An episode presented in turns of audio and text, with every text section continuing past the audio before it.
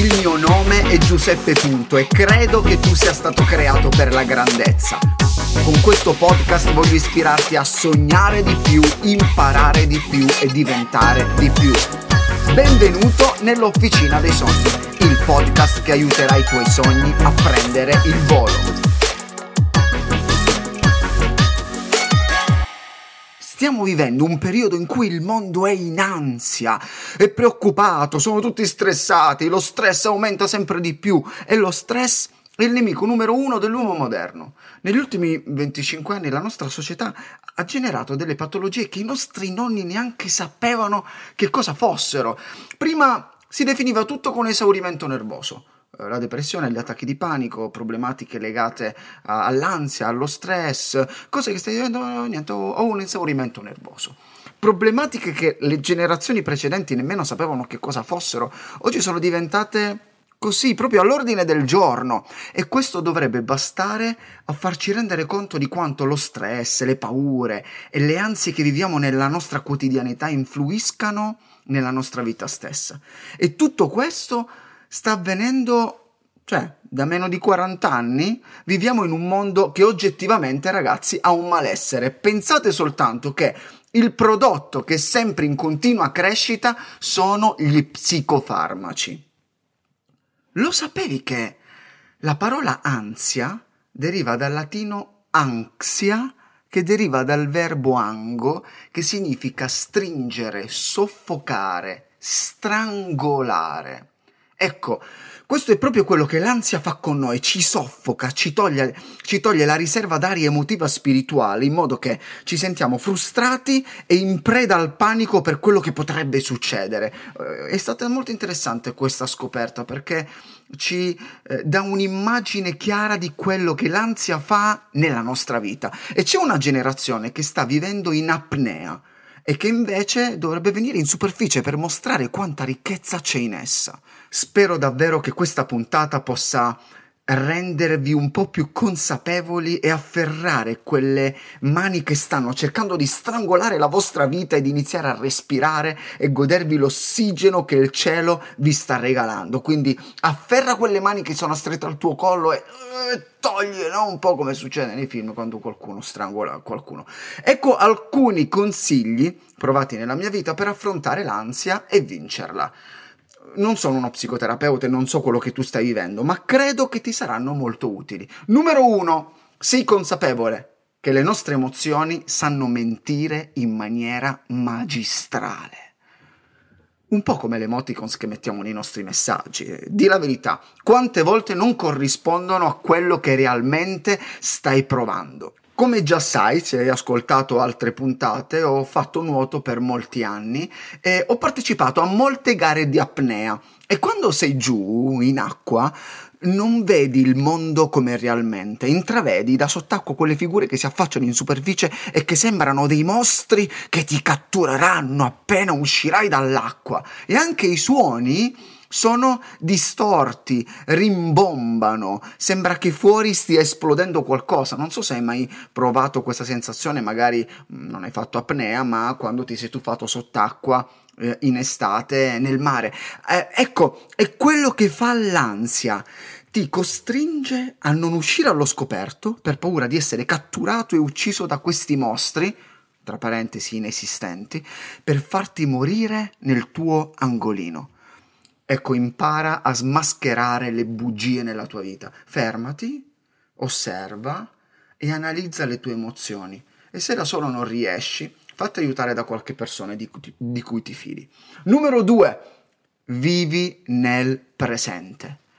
L'ansia è qualcosa che ti accompagna se vivi nel domani, se vivi nel futuro, un futuro che non è ancora successo e che probabilmente non succederà mai.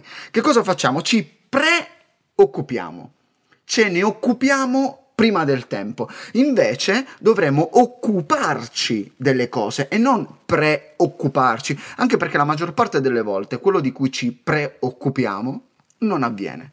Ti è mai successo che magari sei stato tutta la notte a pensare come sarebbe andato quella chiacchierata, quell'esame, eh, quel colloquio, qualsiasi altra cosa il giorno dopo, tu non hai dormito e poi è andata benissimo, in maniera totalmente diversa da come ti aspettavi. Hai mai vissuto un'esperienza simile? Sì, molte volte, sicuramente. Nei Vangeli Gesù dice, non siate dunque in ansia per il domani, perché il domani si preoccupa di se stesso Basta a ciascun giorno il suo affanno. Perciò, se volete smettere di preoccuparvi, fate quello che diceva Gesù o anche il Sir William Oswell in un altro modo, ma scopiazzando un pochettino quello che c'era scritto nei Vangeli. Lui diceva: Vivete in compartimenti stagni di 24 ore ciascuno. Non vi rodete al pensiero del domani, vivete l'oggi.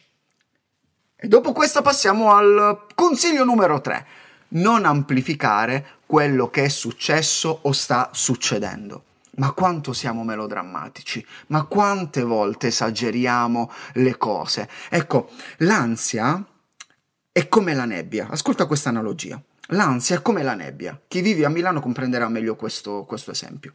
Ho letto che la nebbia, che copre un chilometro quadrato, si può contenere in meno di un bicchiere d'acqua.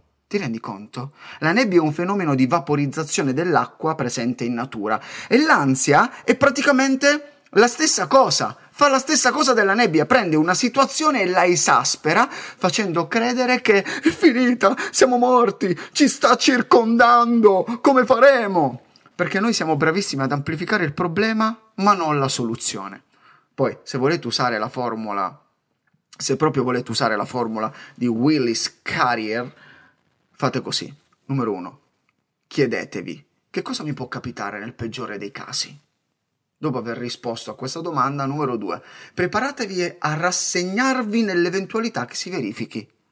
E numero tre, cercate dopo di migliorare la situazione a partire dal peggio a cui vi siete mentalmente rassegnati. Provatela, magari potrà esservi utile. Numero 4 smettila di voler sempre controllare tutto. Abbiamo molte persone hanno questa mania di controllo e l'ansia è collegata al controllo. Ti viene in mente qualcuno?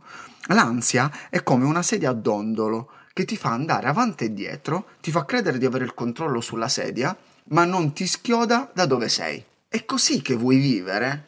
Lo so che a volte hai paura, ma, ma, è importante rischiare, alzarsi dalla sedia, uscire dalla nostra zona di comfort. Se vuoi attraversare una piscina a nuoto, la prima cosa da fare è staccare le mani dal bordo e sfruttare l'acqua per fare pressione e darti la spinta, non per soffocare. Devi essere preciso e intenzionale, altrimenti se ti dimeni come un'anguilla della Papuasia cercando di riprendere il controllo, rischi di annegare. E magari inizi ad urlare, aiuto, aiuto, sto annegando pregando, salvatemi, mamma! E parte la musica di Baywatch con Pamela Anderson o Mitch che corrono a salvarti. Poi ti ricordi della mia puntata sull'ansia e ti accorgi che tocchi con i piedi il fondo e puoi tranquillamente camminare sull'acqua.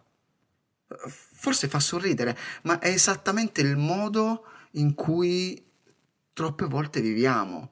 È veramente così che vuoi vivere? E numero 5, credo che sia il mio ultimo punto oggi. Affida il tuo futuro a chi conosce già i titoli di coda. A chi hai affidato il tuo futuro? Dipende molto da questo, sai, il modo in cui vivi la vita, se con ansia, se ti stressi, se ti preoccupi. Io l'ho affidato a chi i titoli di coda già li conosce. Non so se tu sei credente o meno, ma una cosa che io faccio quando qualcosa mi preoccupa è pregare. Affido tutto quello che sta succedendo a Dio perché ho imparato a fidarmi di Lui. Gli lancio addosso tutte le mie preoccupazioni, così io posso godermi il presente che Lui stesso mi ha regalato. Sai, la vita è come una clessidra. Ci sono migliaia di granelli di sabbia nella parte superiore della clessidra e tutti passeranno nel foro che è nel mezzo ma puoi solo far passare un granello alla volta, altrimenti si rischia di fermare il meccanismo. L'ansia vuole rendere le cose belle della nostra vita pesanti. Invece devi imparare a goderti ogni singolo granello, ogni singolo giorno, ogni singolo respiro perché non tornerà mai più. ti ha, messo un po' di ansia questa cosa, vero? Del fatto che non tornerà più. Vabbè, comunque. E poi non parlare continuamente di ansia. Ci sono quelli che sono ansiosi e parlano continuamente di ansia. Più parli di una cosa, più ti concentri su di essa. Concentrati su altro. Sostituisci l'ansia con i sogni. Parla di loro, raccontali, condividili, fatti prendere dall'entusiasmo e se proprio qualcosa deve toglierti il fiato, fa che sia la bellezza della vita. Qualcuno diceva, quelli che non sanno vincere le preoccupazioni muoiono giovani. Perciò, se vuoi salvare la vita dei tuoi amici, spaccia questa puntata, condividila su WhatsApp o su Instagram e se non l'ascoltano subito, mettigli ansia, digli che stanno arrivando alla fine del mondo, digli che, che moriranno, prima o poi, come tutti.